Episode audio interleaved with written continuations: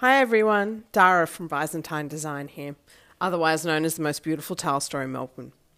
Welcome to this conversation series where I interview designers, architects, and suppliers that inspire me so that we can learn how they got to where they are and the importance of tiles in design. Fundamentally, this is a vehicle for me to talk about my favourite topic tiles. Hi, James, how are you? How are you? Yeah, good, thank you. How are you faring in this crazy, weird time that we're living in at the moment? Um, it's completely unprecedented, isn't it? It's it's strange. I think it took us all by shock, and it's as much dealing with the business and what's going on as as it, as it is um, dealing with clients and their expectations, and and giving them confidence and making sure that they feel okay through the whole process as well. Because all of the clients that I deal with are, um, you know, are spending money, and they're either renovating or building new homes, and the level of homes that I deal with comes with a budget. So if they're feeling unsure or economically worried, then that you know that can affect their confidence in their job and, and flows onto the level of their selections and what they want to be doing in the home. Absolutely. It's um yeah, I found here that we're okay with everything that's continuing, but anything new it's got a big question mark over it. Yeah, look, I, have got a spread, you know. I've been, I mean, you know, I've been doing this for a little while, like you. We yeah. we look amazing, but we're not, you know, we're not spring chickens. We're not like new into it. So we've sort of ridden through the times before. Um, yeah. And with that comes a level of confidence with the clients as well, and a, and a way to communicate with them.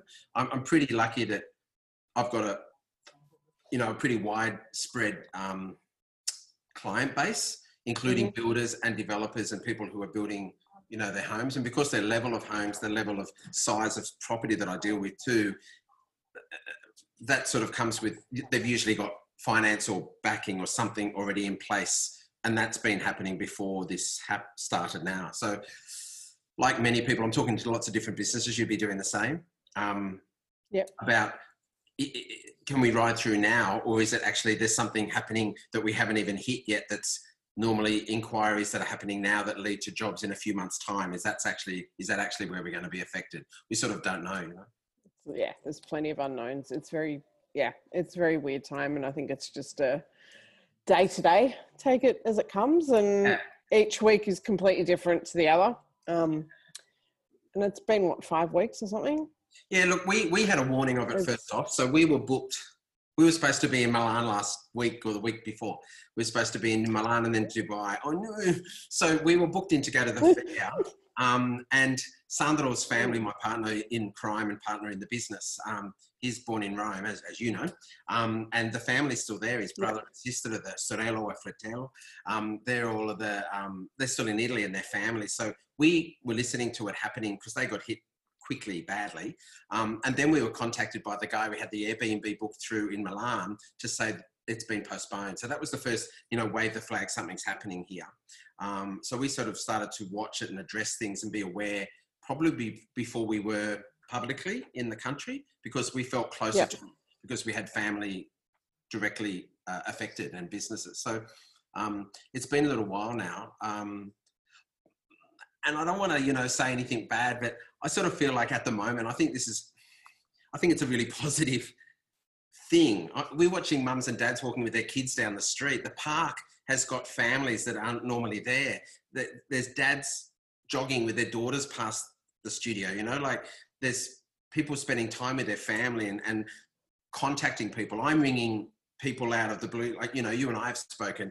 I've, I've got other friends that hmm. we're that you're touching base with that you sort of start to feel like who's important? Have i spoken to this person? It's making us reconnect in like there's a lot i think there's lots of silver lining to the cloud. Of course there's a really bad side and there's you know people have been badly affected and financially affected and of course people have passed away. Like it's it's not a good thing but the outcome of it can be quite positive i, I think. It's got a lot of positive things for socially you know of how totally. we treat each other and how we value stuff I think the gift of it all is time.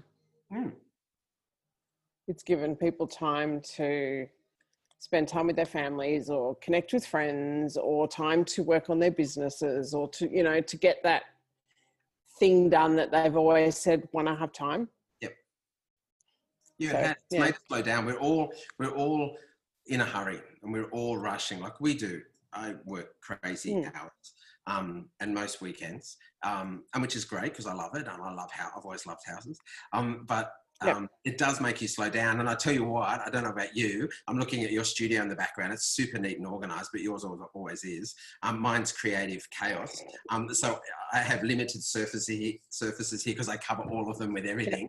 And I'm likely to go Yeah. out with bags to see clients and then come back and drop them and then take more stuff to see another client.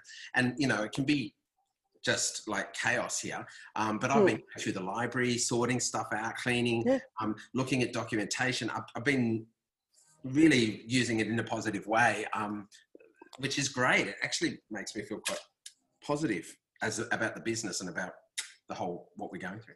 Yeah, I think it's a big spring clean, even though we're Yeah. coming into winter. So Yeah. A winter clean. yeah. um, so let's talk about like we've known each other for I was trying to work it out, eight years, nine years? Yeah, I think we were like 20 or 21 or something when we met. Totally. Yeah, yeah. We met on the dance floor. Yeah. Um, well, I remember meeting you. Um, I met you as my Mm. stone rep. Um, so I had this chick walk in who had like an immense amount of hair, which you do have. And as I get older, I value this amount of hair that you have. Um, and you were this rock chick. You came in with sort of, you were never rude. You had funky rock attitude and you dressed like a rock star. Um, so it was like, who is this walking into my studio? You know, um, I don't know. Something clicked, didn't it? We were quite lucky. We got along um, without sort of, uh, you know, great Australian expression, without peeing in your pocket. Um, you knew your stuff. You know, you knew your stuff. You knew stone. You could, you could um, debate this side of heated argument about the pros and cons of different stones and marbles, and and of course that flowed into tiles, like it's the same world. So. Um, yeah, I, Yeah. I loved you because you had a bit of spunk, and but you had knowledge about your product, and I think that's important. Um, I've got a lot of connections and friendships like you that I've made through the industry. I think we're pretty lucky. It's a great industry to work in. Um, but also, Totally. it's great if we get along. It's a bonus, right? If we like to spend time to, to, spend time to do something together, work on a project and all those things. Um, but fundamentally, you've got to know your shit and you've got to know what you're talking about. And um, Yeah. I like to think I do, and and and and, and you did and do. So, you know. I know you were jealous though because I, I got here, so everyone watching knows Dara how much I love stone. So this little bracelet is made of little balls of Carrara because I went to Carrara last year, and um, yeah, can you see? Um, and so I went driving up into the hills, right up in the top, looking down. It's in the huge quarry of Carrara. Um, it's sort of like on the west coast, straight off from Florence, almost um, in Italy. Um, so I sound like a big Skype, but yeah, some people just want to go to Vegas and do all the amazing things, and I want to go travel to a stone quarry. Ah, I must say, like anywhere I go, like I went to the Sistine Chapel and looked at the floor. yes. Well, normally when we go over, I mean, we go overseas each year, right? Because we go we Mm. go once a year, sometimes twice a year to, and we do it for work. So everyone's watching, going, "Shut up!" But that's what we do. Um, and so no, it's normal for Sandro. He's an artist. I mean, hang on, there's one of his paintings up behind me. Um, but um, so he's a painter and sculptor. So we walk into you know a, a cathedral or a basilica, and of course he looks straight up, and I look straight down. So I I understand you. We can we've done traveling together too to to the tile fair. We have, yes, to Bologna. Yes.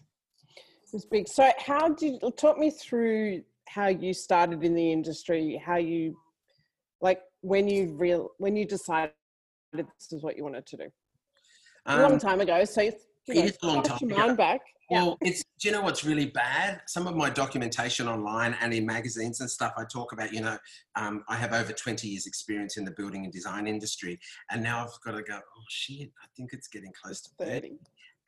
So um, yeah, behind this exterior of this wrinkle-free face, which is all natural, um, the uh, I was the kid who just loved houses. So I've still got all my Lego. I've got a twin brother, Yep. and we had a lot of Lego, like immense, because we always got double everything.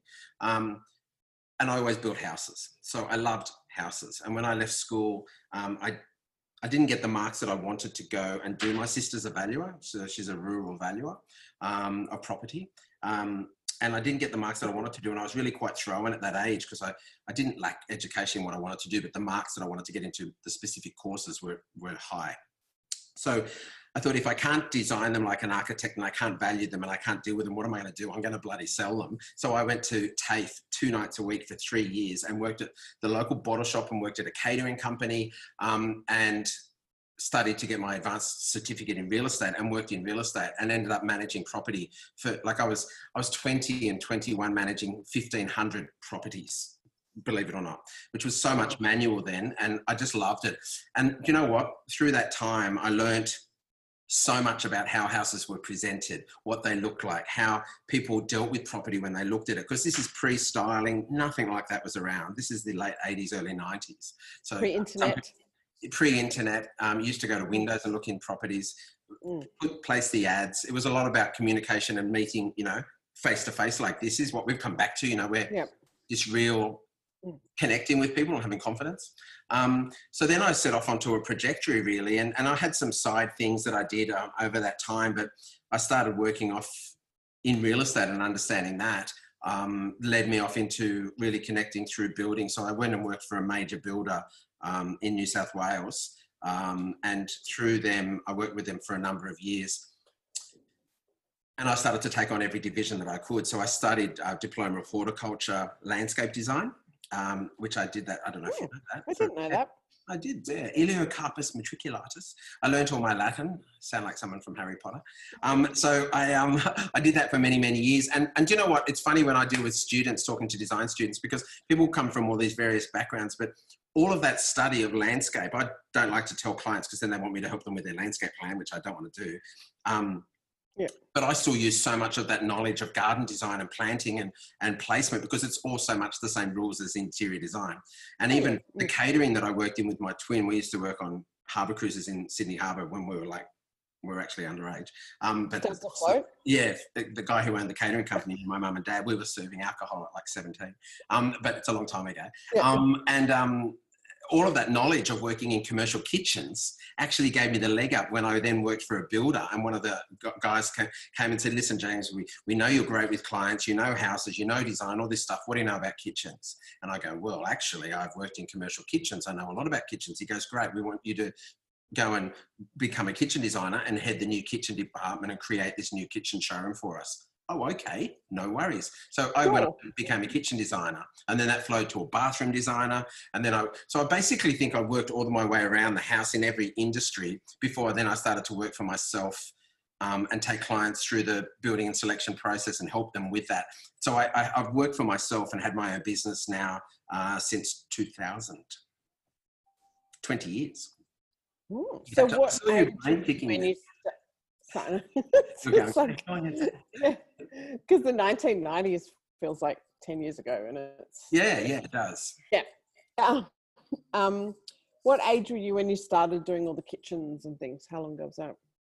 Um so in the in the 90s late 90s i was doing stuff already with that. Um yeah. it was a different world. So we used to have um always you know, it's funny because Sandro's a painter and sculptor, and he talks about when he learned studying art about the importance of line drawing and drawing by hand, like that's basic skill. Mm. So I still have, I still do all my sketch. Like, I, I, look, what have I got? This is I still meet with clients and do that and draw a kitchen 3D in front of them to give them a nut out yeah. I want still. Um, and then it gets transferred from that to I draw it up properly and then it gets done up on SketchUp. So um, yep before that, you know, so I still I still think those basic rules still have to work um, as a skill base. Um, so yeah, I was sort of late '90s, and then it flowed on. And you know, I think it's funny because this when you say interior design, there's such a wide scope of where people end up working in that. You know, you you have a tile store, a tile gallery, and you sell tile and stone, but you have so much innate design knowledge because you have to because it flows onto how you understand how the product that you're selling and specifying for people is used in jobs like you have to understand that you know so i deal with people who come out qualified yeah, designers and they're not going to be uh, Greg Natale. They're not going to be, um, you know, a big stylist. They're not going to be in TV and all that stuff. They might end up working in a tile store or in a flooring company and be amazing at it and have a hugely successful career because all of their knowledge and their passion has been directed into that. Or, you know, kitchens or tapware or tiles or, or, or ovens or appliances. Do you know what I mean? Like there's such a wide scope. That's one of the exciting things about the industry. Did I answer That's question? That's how I started. I mm, maybe I, that's how I started. It was um, I wanted to do the courses, and back then they were outrageously expensive. And I couldn't afford it. So I w- took a job in a tile store because the ad said an interest in interior design would be advantageous. Yes. And that Well, 20 something years ago. um, it, it's funny where you flow through. Do you know? So when I way back, I was working in, I was doing landscape design for clients who were lodging houses because they were charged so much to do landscape plans that I thought I can do this, right? So I get the big plan hmm. through the builder. I'd meet with a client. I'd go home and I'd liquid paper on the plans and I'd print off sheets and stick them on it and then draw back over it and then take it to the photocopier first thing in the morning and re-photocopy it and then sell that to the client, which they'd take to council and lodge. And council landscape plans were like costing 1200 bucks or something. And I said, oh, I can do this for about six, 650, you know? So it was a big deal for me and it was a good thing to have on the Yeah. side. And the builder was happy because I was saving the clients money. So I learned a lot from not really like being confident and having a go. Like I wasn't wasting people's time. I really overstudied and overthought what they were doing. But the same as you, I, I um I started working with clients during the selection process because I had so much knowledge in the back end of kitchens and bathrooms and things. And then I thought, oh shit, I'm working with clients building these big homes. The houses were getting more expensive. I better go do something. So I went to Enmore TAFE and did a, a, a Wednesday night and a Saturday course to get a, a, a um, color consultation. That was my first qualification in, in design. Um, Mhm. to become a qualified color consultant, which was like, you know, I was like 3K or something for this course. But it, gave me confidence because then a lot of stuff that I was doing innately, I then sort of understood the theory behind why that worked. Um, Yep. And uh, yeah, it gave me confidence in my job. So I, I think people, some people naturally have great skill when it comes to putting things together and selection. So there's mums and dads out there who can create a beautiful space and they've never stepped in a design school or studied or anything. That's that's normal. But then there's other people who we have taste, but you qualify and you learn things about yourself and you learn processes and you learn reasons why you do you do things when you then have um, qualification to back yourself up. You know, like diploma and, and and certificates in other stuff. So that's what I've ended up doing.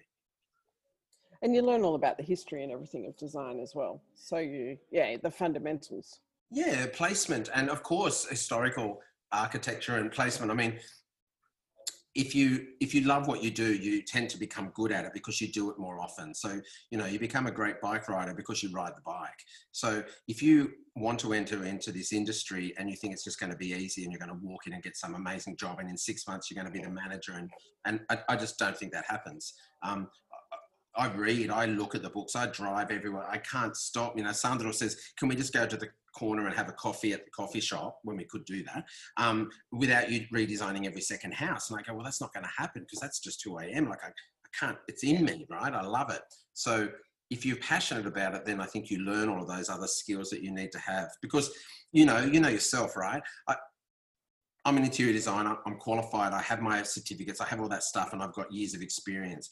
But that's not enough because I've got to be a social media expert. I have to deal with problem resolution. I have to deal with builders and clients. I have to do bloody tax. I have to work out where my studio is going to go. I have to, like, you know, running a business for anyone who runs their own business is a huge job. Then you have to do whatever it is that you're a vet or you're a whatever you are. In this case, interior design. Do you know what I mean? So it's not like it's wow, the I'm passion. amazing here's my Yeah. violin. You learn all this stuff, and there's more contacts these days, more accessibility to online tools to help you with all of that stuff. But a lot of the processes where you know I've come to old school guys, um, uh, it, it wasn't there. We had to go learn it or talk to people or create relationships, and and then we go back to the beginning of what we started to talk about. Dara is relationships is so important. Um, the, Yeah. the group, the club, the village, people who are there by your side to help you through. It took me a long time to realize not everyone could visualize. I'd stand in the tile shop and I'd show people tiles, and they're like, I can't picture that. And I'm like, I didn't realize it was actually a gift until enough people had actually said that to me. And I'm like, I can picture exactly what this is going to look like from one tile. But yeah, it, that was a big moment for me because I was like, oh, okay, well, maybe there is something that I can do that not everyone else. I have a gift of some description. Yeah. And and so Mm. there's two, two, two, two things there. You get the skill base and you think, oh gosh, I can do this, and maybe it is I think I take it for granted, but maybe it's not a normal skill. And I completely get you and I understand. Mm. So I deal with, I draw a lot in front of clients because I, I remember a client saying about oh, 20 years ago or something going, she looked at the husband, she goes, he just drew that uh, in 3D or something. He goes, yeah, I, I'm watching it. Hello. She goes, yeah, but he drew it upside down. So I'm drawing their kitchen for them so they can see it upside down to me. Now, then I have to think, oh, I do, I do that, right? I'm not amazing. Ask me to do tax. Ask me to lift up the bonnet of my car and ask whatever it is under there that goes. Not interested, right? I can tell you the color I want, the double stitching on my on my um, leather interior, and all that. Yeah. Everything aesthetic, but it's not my thing. So, um, you know, once you learn that skill base, it's important. But it also teaches us that when those people can't get it and can't see it, it's up to us to then become uh, leaders, shepherds. Know, we have to guide them through the process and whatever tools we have, however you do it, um, to then explain your vision that you can see it so easily to the client who's ultimately trusting you to put it in their house and add value to their probably their most expensive asset they own. Absolutely. Now I remember when we sat and had coffee in Five Dock, Yeah.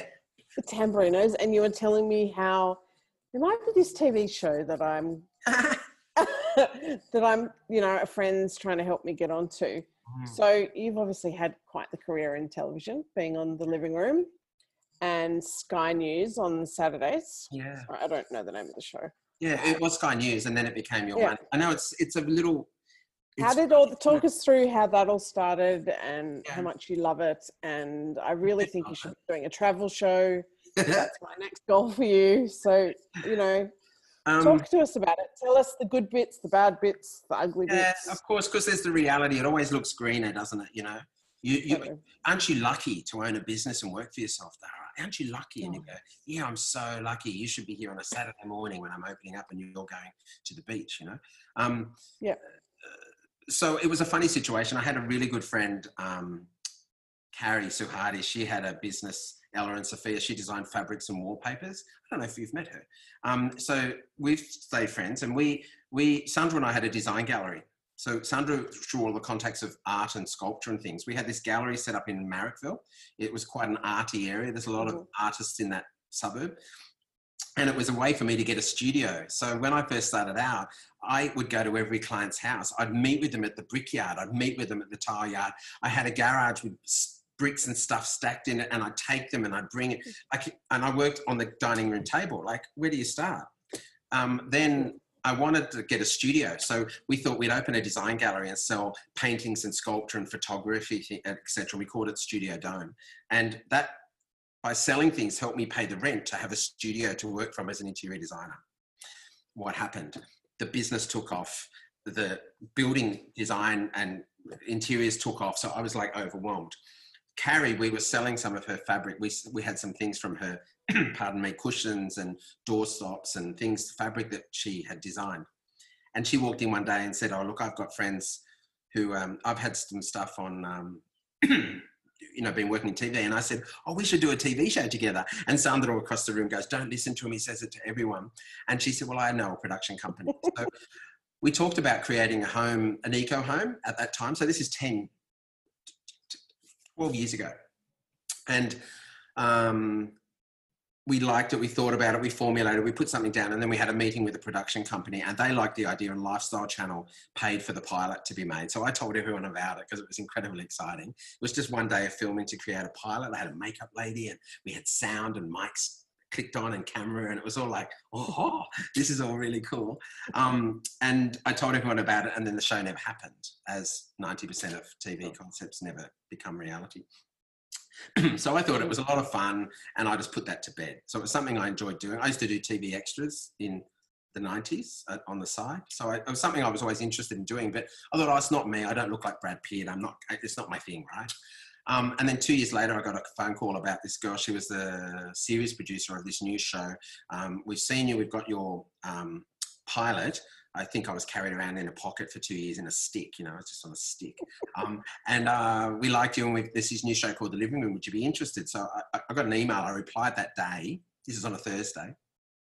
They wanted me to see me the next day. So I went into a meeting on the Friday morning. I postponed a client and I was filming the following Wednesday, like five, four days or five days later. So I, I t- what happened is the camera guy turned in. I go, I'm really good with faces. I've got quite a photographic memory. I, will forget your name. I know Dara, but I'll forget your name, but I'll remember your face. And I notice when your hair's changed color, or uh, uh it's just my brain, right? So I knew his face, and he goes, I was the cameraman on your pilot. So it just made me feel a bit good that I knew this guy. He's since become my mate. So I did this show called The Living Room. We, we filmed. It was three days of filming for for 11 minutes or 12 minutes of film on a show. Like it's crazy. Anyway, I liked it and it went well. And then um, uh, they liked it and they asked me to come back again. And so I did another show and then another show. And so I did four or five shows in season one. And then I went to the Christmas party and I knew really nobody. I was hanging out with Dylan, who was the tradie guy, and and the makeup girls, and they all sort of were nice to me and knew because I was new. And then um, I met the owners, and they said we we put you on contract. So it was all very unusual. It was really unexpected. I didn't know where it came from. So I was on that show on the living room for seven years. Um, I left last year. It was just time. So I, I wasn't there for which was last year's show. And then other things came on. I picked up a, an opportunity where a, a, crew turned up and asked me to join. So I joined a show called Open Homes Australia, um, which I joined them last year. I forgot about Sky News. So in between that, I was doing Sky News and the living room at the same time. So that was exciting because what happened is you, I, I, talked about when you learn something that you use that knowledge somehow in your business. Mm. My real estate certificate was the final thing I put at a meeting um, because I had to meet with people to join Sky News to say, well, we know you can do TV, you're comfortable in front of the camera, we know you're interior designer, you know about houses, but this is a real estate show. And I go, well, I'm a qualified real estate agent. Really? Okay. So that was six hours live TV, and I did that every Saturday for two years. So, as you know, oh, I can talk a lot. Um, but um, my first EP, the executive producer, Kim Kine, she said, James, your skill is that when something happens, because it's live, we lose feeds, stuff happens, you've got an earpiece in that they can't, well, they're not supposed to see. And I can hear, oh shit, we've dropped the feed, quick, coming back to you now. Three, two, one. And, you know, we're usually sitting there like, Hi, welcome back. We've been watching this show. We've just lost the feed and we've got to carry this thing because it's live. Um, she yeah. said, I can throw to you at any time and you can talk about a kitchen bench top for an hour and make it sound utterly exciting. So I was like, okay, I said I can do that. Um, so it was really exciting. And I loved it. I love the medium of television because you get to uh, pass on knowledge and tricks and, and your love of design to people in their lounge room where they're watching it and they're comfortable because they're in their own space and they can digest it. Um, yeah. And then, yeah, Open Homes Australia on, on 9Life. So I joined that last year. Um, we're supposed to already be filming now. We've got um, that was season three last year. I joined the show. Um, season four, we're already ready to start filming, but everything's been pushed back because of, of um, COVID. So um, I'll probably have a really crazy busy end of the year. We're hoping that things will start to lift up, that we can be filming and production's going to start again maybe mm-hmm. June, July, we're hoping. Um, but yeah, we're, we're going to be really pushed because we've got a whole show that's a year's production that will be pushed back. So, um, yeah, look, it's an exciting medium. It's sometimes like everything, Dara, it looks exciting from the outside, you know. TV looks automatic, very glamorous, but it's not the 80s, you know. We don't have a dining truck there and people running around after us with director chairs with our oh, name. Nothing like that at all. We're lucky we get a bottle of water. But um, on that show, I work with a really small production team, and they're just great. And like we fly down to Tasmania and fly to Adelaide and and get to do homes around the country. We have Michael and Carlene who are ex Block. They do um, uh, Queensland, um, and then there's um, Bessie who does um, Victoria. So it's a really nice, tight show that we get to walk in through beautiful homes and talk with the designers or the architects. So yeah, I, I, love it. If I can get to talk about houses and design and architecture, I'm I'm like um, a pig in mud. and what about the medium of live TV? Like that would be quite different to the recorded. Yeah, um, live TV is great. I, I, actually prefer live. I love live. Um, the, the live TV was that cameras were on us. We had three cameras, and they're opera. We were filming in Surry Hills at um, mm. at Sky, but the head office and the people controlling the cameras were actually in Ryde. So for people who aren't in Sydney, it's like, you know, six suburbs away and they're automated. So these cameras on the ground, there's tape to show where they move. So if you like, um, there's a camera like this, right? And there's tape on the ground. So the, the camera does this moves, and then there's another one here, and they direct and move to, to face to you and change angles. And they're tape on the ground so that you don't walk in there, so that you won't be hit by a camera if it's being moved automatically. So um, it's they were like Daleks from Doctor Who. It was quite amazing. Um, and you've got an earpiece. So my brain can't cope with. I have to always have the earpiece on the opposite side to my co-host. So I, I did the show originally with a, a, girl called Bridie up in Queensland, who was beautiful blonde, and then um, um, and then it sort of changed, and I had new cast come in, and um, you know we all got together and really had an amazing time. So I had Sophie Hull next to me, um, and she's like Wonder Woman. She's tall and glamorous, and incredibly witty, and she's got a very strong journalism background. So I was the only non-journalist working uh, on the camera for Sky News, um, which was quite exciting. But um, being able to construct sentences that make sense and pass information on and digest and talk about things, as long as you don't, you know, drop the f bomb, um, which I'm not going to do in front. I don't do it in front of a client. Uh, everything else yeah. can get by. And if you slur or you muck up your words, or you know, if I say, um, um, "Oh, Sarah," I mean Sally, and you keep going, it, you digest that, and people watch that and accept it. Whereas in recorded television, that would be okay. Okay, let's do it again let's do it again. Yeah. And then a bus pulls up and then a bird goes past and a plane, you cough, all those things. Let's do it again. So sometimes something might be seven, eight takes. And then maybe the energy's not the same or the moment's gone. Or do you know what I mean? Whereas when it's live, it's raw and it's real and it's utterly exciting. I love live TV. It would be exciting. And I guess the perfectionism isn't there of recording TV where it has to be perfect constantly. Yeah. Yeah, it's different. It's like what we're doing now people get this. People who are watching this, um, they're they're into what we're watching. They see us. They can they can feel the honesty of who we are because it's very raw. Like we're very exposed in live TV. It's like um, it's like you're like you're you're naked. It's like you're nude because you're so vulnerable because you don't have any. If you muck up or you pull a weird face or something happens or there's a noise over there or you look at someone, pardon me, off camera, all of that is included. It's not edited. So editing is a really powerful tool and it can make or break a movie or a TV show. Totally. In life, you're self editing the whole time. So you've got to make sure that you're standing straight and you don't pull that weird face and don't get that double chin thing that you do or whatever it is. You've got to know that yourself. It's it's exciting. I love it. Fun. I'm so proud of you. I just want you to know that and say thank that publicly. You, thank you. And you know what? With friends like you, um, and and and I'm pretty lucky. I've got good. I've got friends that I've had since you know. Cub's one of my best mates. He's a twin, and I'm a twin, and we always joke that we were mixed up at birth. But um, if you know who you are, um, you don't change.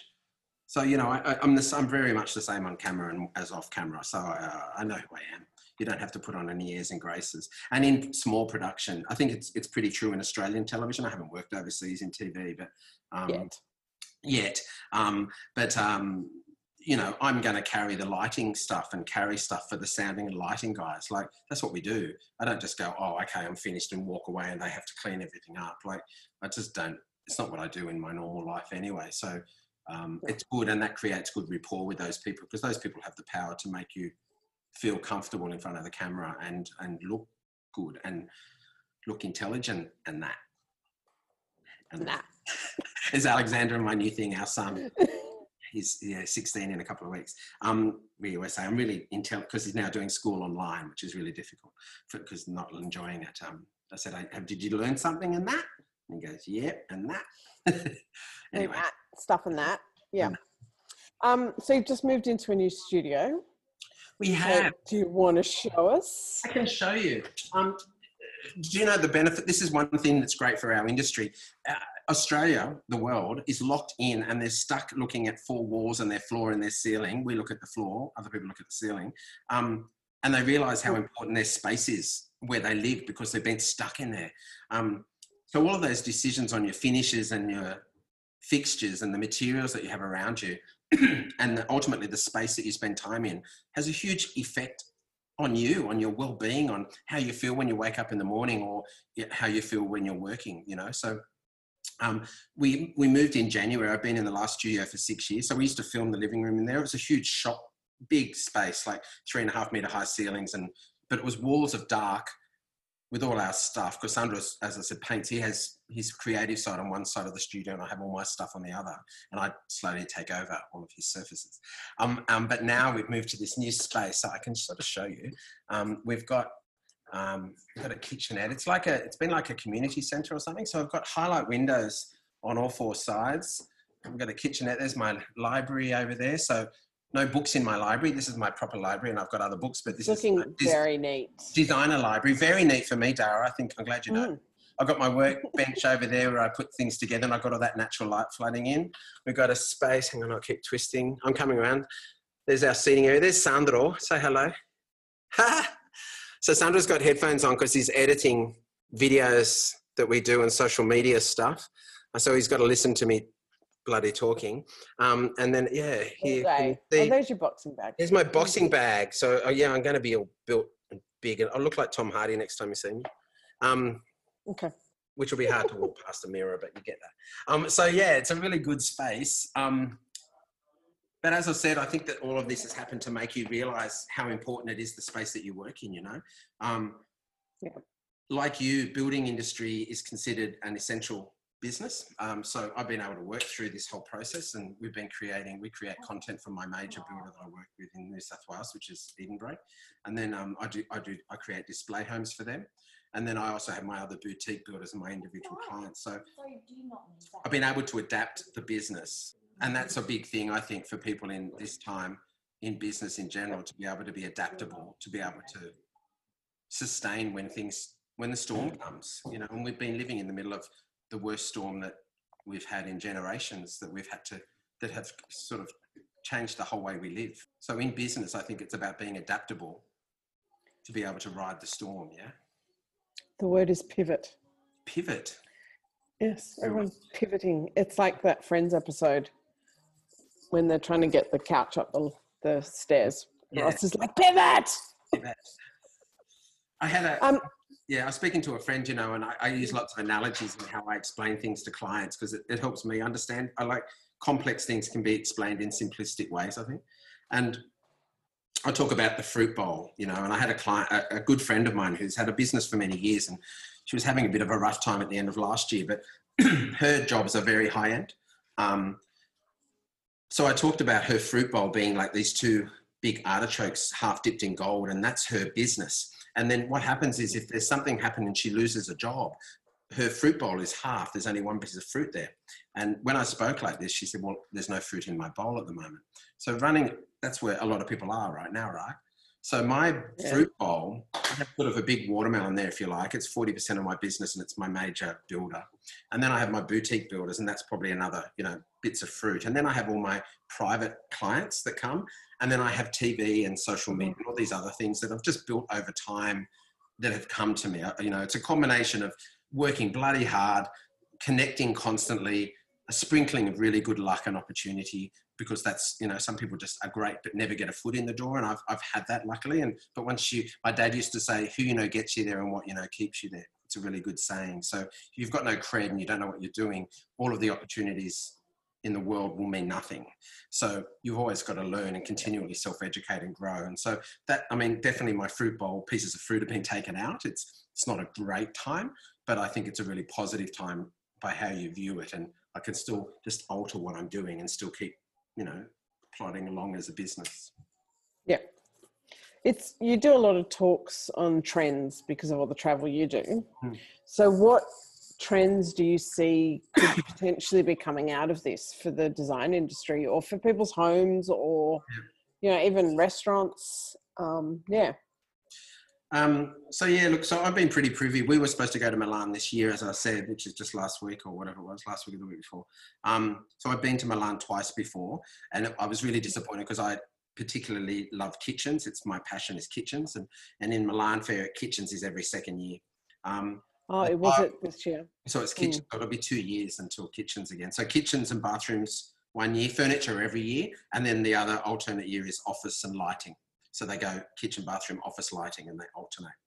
Um, pardon me. So the other thing is the tile fair where we've met together and um, uh, in Cersaie, the International Tile Fair. It's the biggest tile fair in the world, and that's in Bologna every September.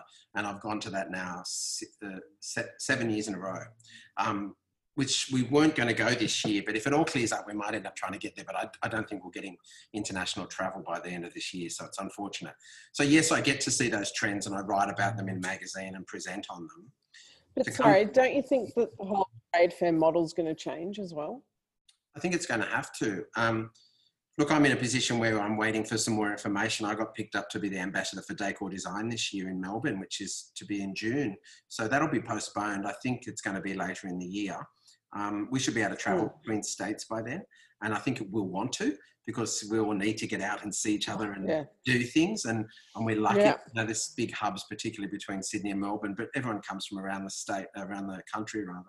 So I'm waiting to get the go ahead of that. So if it all back on, come and say hello in Decor Design. Um, as far as trends, Dara, I think there's a few really good things that are coming through. We've had a big trend, or trends that have been culminating for the last few years, and it's a really big a strong emphasis on natural materials, on getting back to basics of things, valuing things that are handmade and unique instead of, you know, tiles that are perfect and everyone's the same.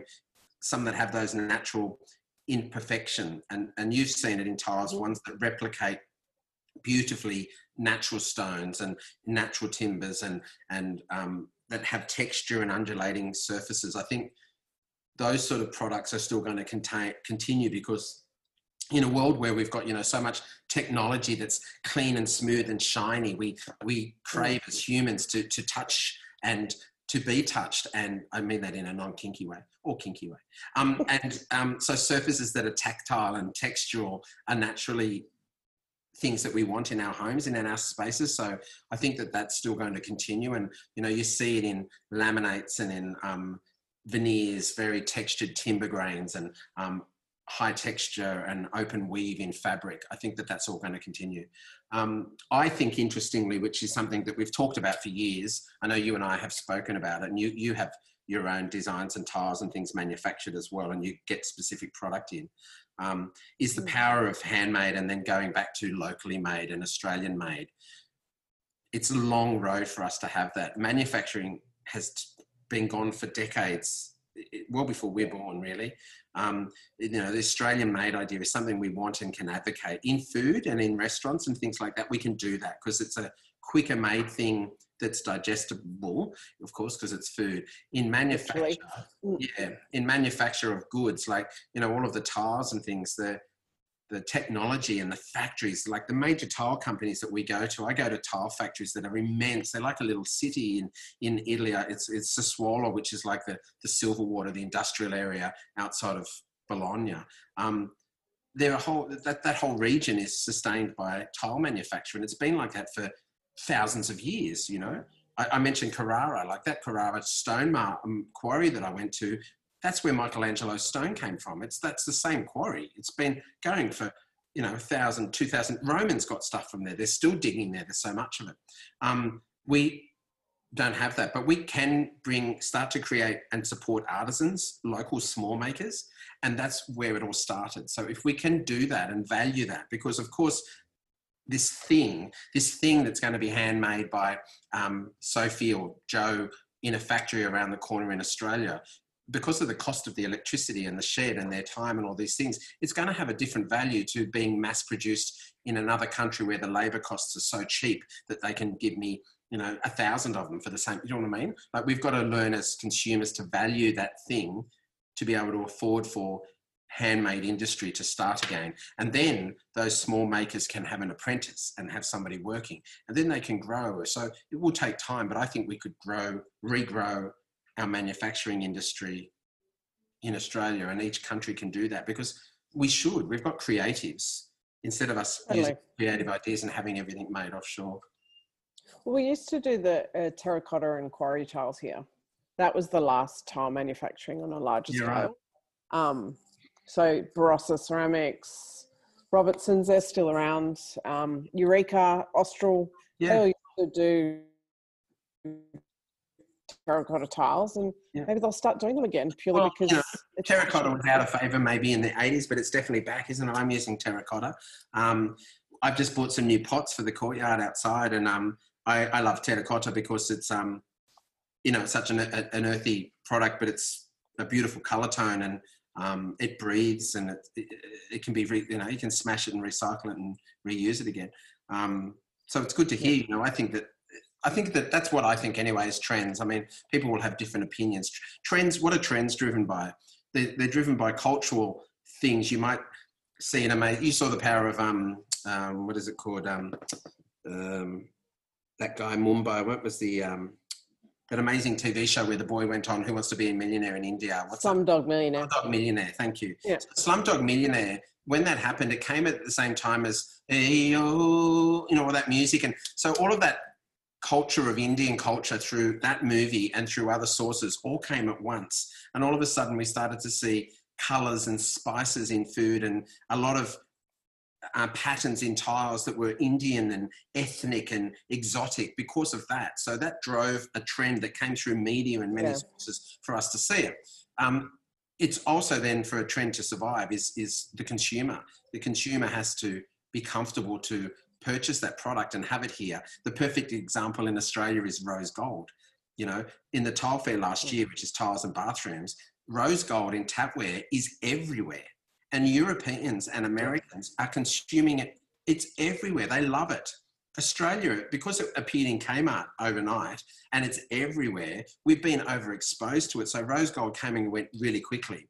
But I'm putting brushed um, gold and um, brasses and coppers still in finishes in homes because those hmm. age worn textural surfaces in the metallics have still survived. Black, that's going to be here for a long time. It's coming and it's it's going to be here. Yeah. Um, you're not your thing. No, I love black. Yeah. Hello. Yeah, yeah, hello. um, so it works well and it's going to be around for a while. Black too. Um, chrome, of course, is timeless. It's always going to be here. And stainless steel is another one. So I think trends are driven, but for us as Australians, as consumers, we've got to value value the value of things that are made locally and, and sourced, which then flows on to the economy. Um, and I'm all about buying things. I, I get it. I'm, I'm, not. I don't want people to not buy things. We all need to consume, just to change our sofa and to change our jacket and jumper. And we need to update and do things. Things wear, things change. Our our tastes change. But I think we've got to value buying really good things, buying quality instead of quantity. I'd rather have some really good stuff in my home instead of lots of it that I don't value anyway. Then, and then hopefully there'll be less rubbish going out on council pickup anyway because things aren't cheap. If it's a better made thing, it can be passed on and reused. Yeah. Yeah. what about things like um, yeah, like office design and all that? Because that's obviously going to change now. People are working from home who previously weren't able to work from home. I think that's exciting, Dara. I mean, I, yeah. I need a studio to come to here, and we I have a space so we come between home and here, and I basically cross a bridge, you know, to do that. Um, where I am in, in Sydney, pardon me. Um, but we've seen so many businesses probably fighting the fact because they think, oh, if I let you work from home, you're not going to work. You're going to sit on your bum and eat popcorn and watch mm. Netflix. Um, and nothing wrong with that. Um, but I think people are really driven to want to succeed and have their businesses anyway.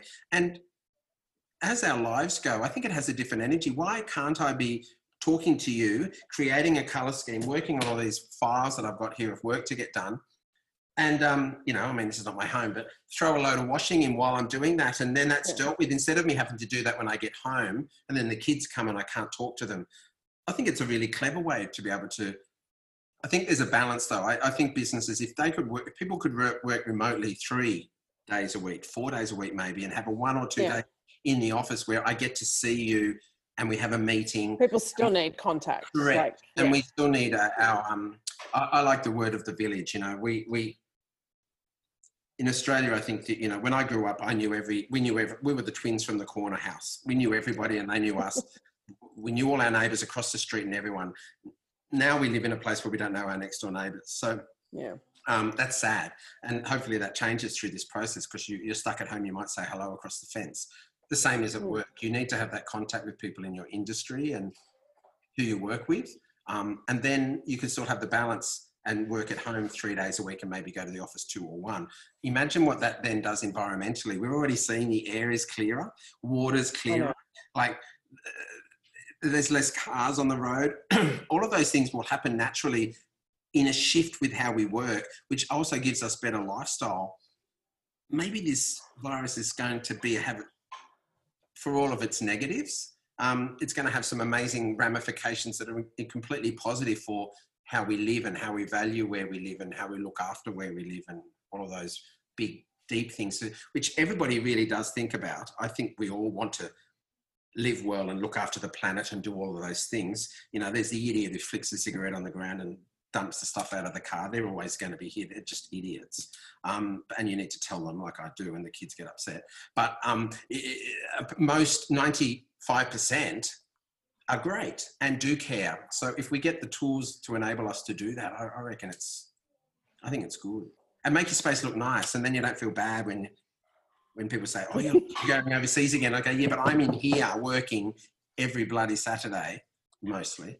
Um, I have Sundays off to catch up on stuff to deal with the crazy life and people's expectations and design their kitchens." So, I guess, what are you doing to relax? How do you switch off? Mm. We walk down here. Yeah, good question. Um, I get asked this a lot by Sandro. Um, my problem is, I, I think people need hobbies. I think people all need hobbies to switch off from what they do. My problem is that my hobby aligns with my work. So mm. I don't actually view that I get stuck going to work because I could wake up at seven and just get on the phone to you and talk tiles and, you know, and, and draw up a kitchen. And I love it. I love it. So, um, you know, up in there, those, I don't think you can see those, they're my funky new containers that I got and they're all labelled. They're all different houses um, working um, where I keep all the samples. I'll show you. I don't know what's inside, but um, you know. So I keep in here. Um, I can adjust for each project. Yeah, so I just keep quick samples of the, you know, the carpet and the tile and the the things to keep me really clear when I'm grabbing stuff and the paint samples and stuff. Um, and it's labeled. So I've been doing this because of COVID. So it's kept me so organized. I don't even recognize myself. Um, so um, I think um, as far as a hobby, it's tricky for me. Uh, we travel as hobbies, so I work really hard and then we can disappear. So last year I was away for the whole month of September, um, which was very decadent.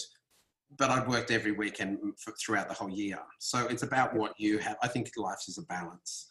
Um, I put the boxing bag up because I've had that boxing bag for like six years and it was sitting on the floor and I've never used it. So it's up and I've started to use it. it you might not notice any dramatic change yet, but it, it's, it's a work in motion, uh, um, work in progress rather.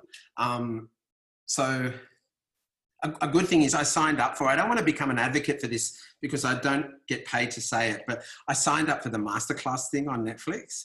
Um, Same. Yeah. And I actually think if you're creative, that you'll get a lot out of it. We've I've I sat and watched um, Christina Aguilera talking about singing, and I'm not a, I can sing, believe it or not, but I'm not wishing to be a singer. But when you listen to somebody who's really good at what they do, and you hear their processes and their thoughts, mm. you can get something out of it and, and adapt that to you, even if you're a mechanic or a fence builder or a gardener or I don't know what you do once you understand people's reasoning or processes, it's about. I think it's very powerful. So I've enjoyed it. It's I've signed up to that, and um, I've watched the Anna Wintour one.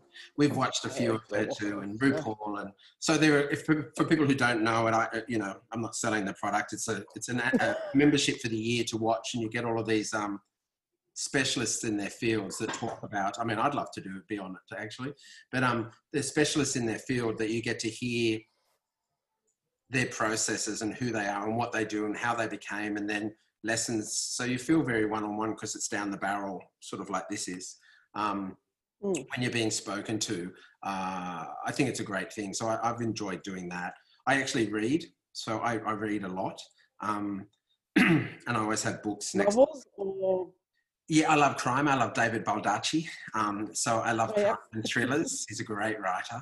Um, I also you know, have design books that I managed to pull out. And, and, I actually pulled one out the other day. It's not here because of you, but, um, you know, um, beautiful Karen McCartney. I don't know if you know or ever met her, but she's hmm. beautiful. Mm. And, you know, I consider her a friend, but, you know, one of her books. So um, there's lots of uh, creative design books that you can um, that you can get and download. I'm going to start to put them as part of my newsletter, actually, Dara, and put a book each newsletter or something that I love because there's so many design books that you can buy online and go to, you know, Dymocks or whichever online store you like to buy from and get them sent to you. And um, when everything's online now, I still like, I like books. Sandro and I could open a bookshop. We have so many books.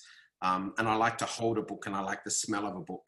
Um, and I like to read. And when I'm reading some crime thing, I mean, of course, I do read about design, but if I'm reading crime and it's something that's crazy, it switches me off from your house and your staircase and your flooring that I've got to design. Otherwise, I'm likely to wake up at two o'clock and go, oh shit, I didn't send off that email or I haven't done that, you know, facade for that house that they're waiting for that development or something. Because I tend to have, it's great. I've got a lot of clients on. It's all wonderful. Like they're files, they're all clients, but um, it's also deadlines and pressure and sometimes anxiety. So if I get to switch off, then I go to bed and I crash and I wake up and I'm ready to start again. So I, yeah, reading, I suppose, is a really good thing. I love it.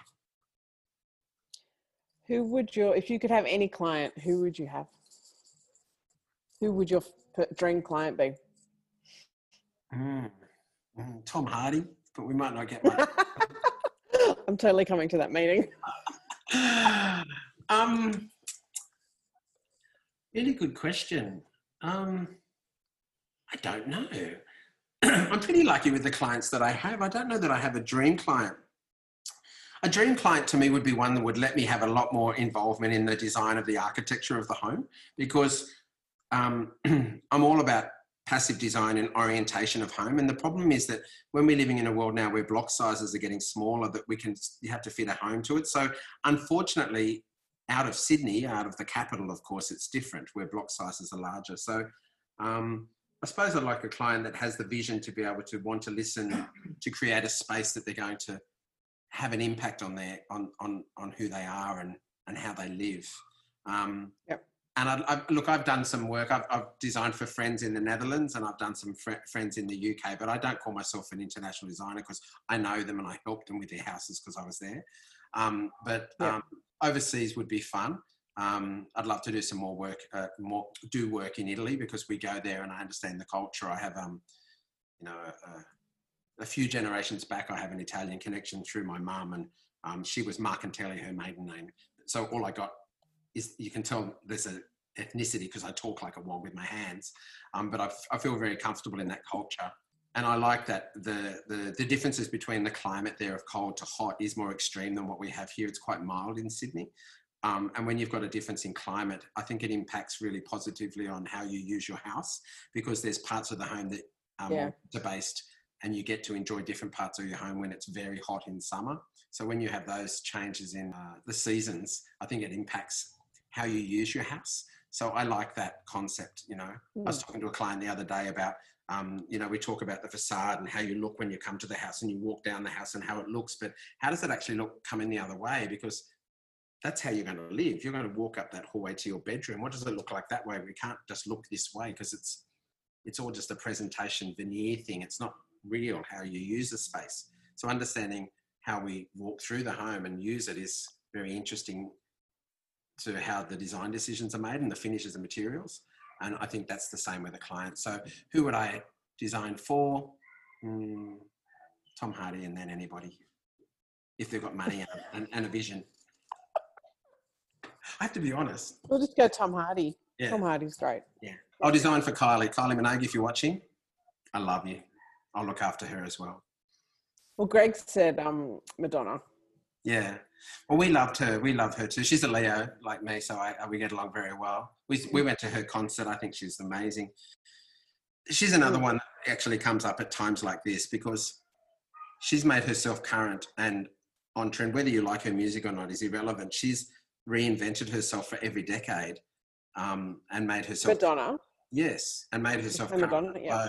And um, and her music's changed, and you know, from me rocking around to listening to her at a school disco. So yeah, I think yeah, she would be quite amazing. I could do, I could, I could, I could quite happily meet Madonna.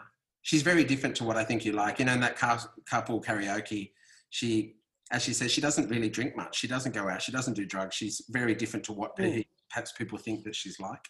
Um, so yeah, I could do Madonna as well. Kylie Minogue would be fun. I think she'd be lots of fun. She's another one who's completely authentic. She's gone through the roller coaster. She survived. She knows Yeah. who she is. She's stayed Mm. genuine. Um, yeah, I love her. Better the devil. Okay, and how how do you? I mean, you say you work a lot and then you travel for to relax, but what? How do you wellness wise? Like, what do you do to look Um, after James? Yeah, I walk. We walk. I, I walk. I don't walk enough as much now. I normally do walk, walk a lot. So down here, we're, we're I'm, I'm five minutes away from the bay, the bay run, which is seven and a half Yeah. k. Um, around you cross a bridge and you walk around the bay. Unless there's a lion Yeah. chasing me, I don't mind watching people run. Um, but walking is very cathartic. I think it's really good at. It's great for to clean your head and clean your body and to move, um, to be active. Um, I Yeah. love being I actually, we always travel. When we travel, we always go near water. Um, and of course, the Mediterranean's amazing because the temperature. Um, but we have a place up the coast as well at um, the Central Coast, and and and yeah, I'll, I'll get in the water most times of the year. Um, there's something quite amazing of being in water, in salt water. Yeah. Yeah, normally over Christmas. Christmas was terrible because of the bushfires, but normally I'm over at Balmoral. Um, I watch that the you know the big the whalers go past, so they don't want to drag me in off the beach. But um, it's uh, I, I think something quite beautiful to be in water. And music, we, I have music playing normally now. So while I'm talking to you, I always have music on. I have playlists that I listen to. I like a lot of lounge music. Um, I might put in London Lounge or, um, you know, funky Rio relaxing vibes or something that I can search for just to get some background music that makes me feel like that there's something happening around me that I sort of am part of while I'm burying my head in work and creativity. So music's very important and, and, and water. And what's um? I guess it's a bit hard to say what's coming in the future because we don't really know. But Hmm. what's coming in the future? Um, well, I had another show that I did a pilot for last year. Um, um, rebuild or renovate, uh, renovate or rebuild rather. Um, it was another show to go on 9Life, so 9Life, the lifestyle channel of of Channel Nine. Um, so I came on. We did a pilot last year, and it was picked up. I love this show because it fits aligns with what I do with Planet Ark. So I'm an ambassador with Planet Ark. There's a few ambassadors. Layne Beachley's one, and uh, Kerri-Anne Kennerley does work with them as well. But um, Planet Ark, I joined about five or six years ago, six six years, seven years, um, through through contacts through the living room, really, because we, I was doing on that show. I was we had ridiculously stupid budgets in the first five so years of that show, where we'd have to deck out a bedroom or a lounge room, and we were like given a thousand dollars. Um, like it was crazy. So we would always go to the salvos and repurpose and repaint. And so because I was always talking about you know solid timber furniture that can be sanded and repainted and reused again and reinvented and just changing the handles. And I love that upcycling concept, that recycling, upcycling. Um, so I think Mm. that, that was good, and that fits in with this show. So this show's about two teams that go against each other. Um, one team says, uh, "Your house is crap. I'm going to knock it down and build a new one, and it's going to cost you this much, but I'll give you all of these benefits." And the other one says, "Actually, what's there is okay. Let's add to it and do it, and it will cost this much, and these are the benefits." So there's a big environmental push. They talk about the energy consumption, um, passive design. really interesting use. So in the pilot, we did a home where the brick wall was on the inside of the house. So it was a brick veneer home in reverse. It had timber walls outside, brick wall inside. And it was very interesting for me to watch that because it's quite different to how I view homes. But it works so well because the heat Mm. hits the timber and slowly it doesn't heat up like a brick wall outside. And inside, if you've got the heater on, you're heating a brick wall which radiates back into the house. Like it worked really Yeah. well. So there's some amazing concepts in that show. Um, yeah, I've got a beach house up the Central Coast that I wanted to pitch and, and reno that as a show, which we were in discussions, and that's all gone quiet now. So watch this space. Um, and Sandra and I are in the process of creating a lot of video content, so you can keep an eye on that. You can easily follow Instagram and all that stuff. I'll let you know, but um, about instructive ways of the kitchens and bathrooms that I'm creating. So I'll be explaining the process of what I do and and and putting a lot of that video content out on YouTube. And in in two weeks or so, I think I'm looking over. Um, we're launching. I've been working on a house in Manly for two and a half years with the Mhm. clients.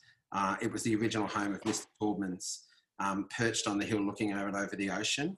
And this client's bought it, and it's just it's like grand designs worthy. We we took out the old rickety garage and put new garage and stairs and have really transformed this home and new bathrooms and new paint scheme and of course used Taubman's paint because it's a Taubman's Mr. Taubman's house but the shed in the back where he used to mix paint um, so that's all being Wow. in a couple of weeks we've done lots of video content lots of images and it's a beautiful home it's 1906 or 7 or something um, but I retained so much and the floorboards and it's a real character home so it's very different to these big ultra modern ones that I, I, I get a lot of these days um, it's so much character um, yeah so that's going to be coming out as well just more houses dara what is what is there what else is there what else is there to do? yeah i think and, and we need to get back outside and have a meal with some friends and lighten up a little bit it's been quite overwhelming you know it's um, yeah. hard. It's hard. Our kids are going through it, you know.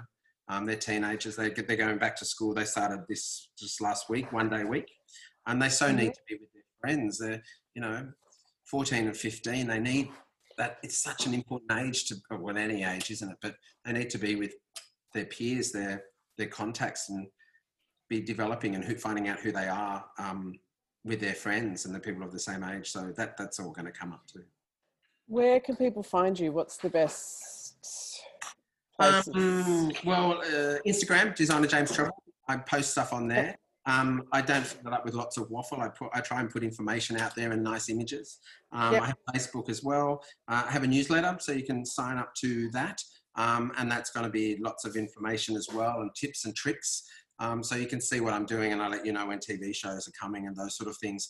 Um, I do have video Mhm. content coming up, and um, yeah, I'm in the process of creating some online product to sell like ebook type things and i don't want to say too much about them because then i've got this ball rolling down the hill making me do it all then know, you have to do it. Yeah. yeah but um, it's been a process that we've been discussing for some time so um, there's lots of content that What's your YouTube channel?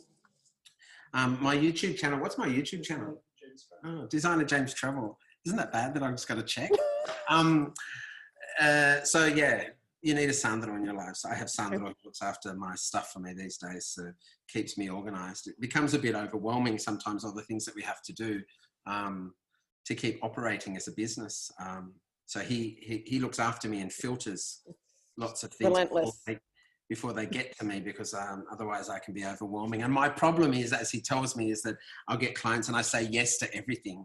Can you do me this? Can you help me with this? We want you to talk to this design school. Can you come in here and fly to this place and talk to these builders? And I go, yes, yes, sure, yeah.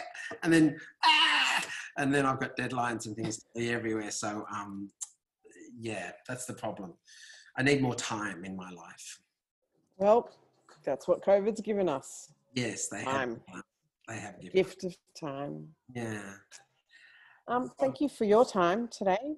Pleasure, darling. Love you lots. Thank you. And I'm very Love you. of you. Love you long time. I look forward to seeing you. Congratulations on all your success down there as well. It's a hard business Thank running a business, uh, especially a beautiful, you know, design tile gallery. But um, you know, oh, Mm. I've even got look. I've even got the buys. uh, These are a collector's edition, everyone. Um, I have, uh, yes, it's always Yeah. still on my desk. Um, I got this when you launched. Um, so buyers and Yes. you go down there. But I look forward to seeing you when I come down to Melbourne, which I hopefully, uh, I hope it's not too long. And the big message, I think, Dara, is in what you're doing right now. It's really good. Thanks for thanks for calling and doing this. Um, stay positive. You know, even when we're down in life, the worst days of your life, if you look outside, the birds are singing, the sky's usually blue. We're going to get through this. It's going to be stronger. And all of these stories, I was telling our kids, you know, all of these stories from our grandparents who who lived through war and had hard time. And they talk about, you know, when, when I was young and we had one pair of shoes with 15 kids and we only, you know, shared three eggs and all these stories that they tell you. Um, and we just go, yeah, yeah, whatever that's what made them stronger characters and valuing stuff that they have. And so I told uh, Alexander, you know, and Francesca that we're going through that right now. We're getting all of the benefits of those lessons. We're learning to value things. Um, but what they had to also go through at the same time when they had it was war. And we don't have war. We don't have anyone running around with guns and tanks and all those things. So the world is Thankfully. the Mm. lessons without all of the ramifications. So I think it's positive and I choose to view it like that.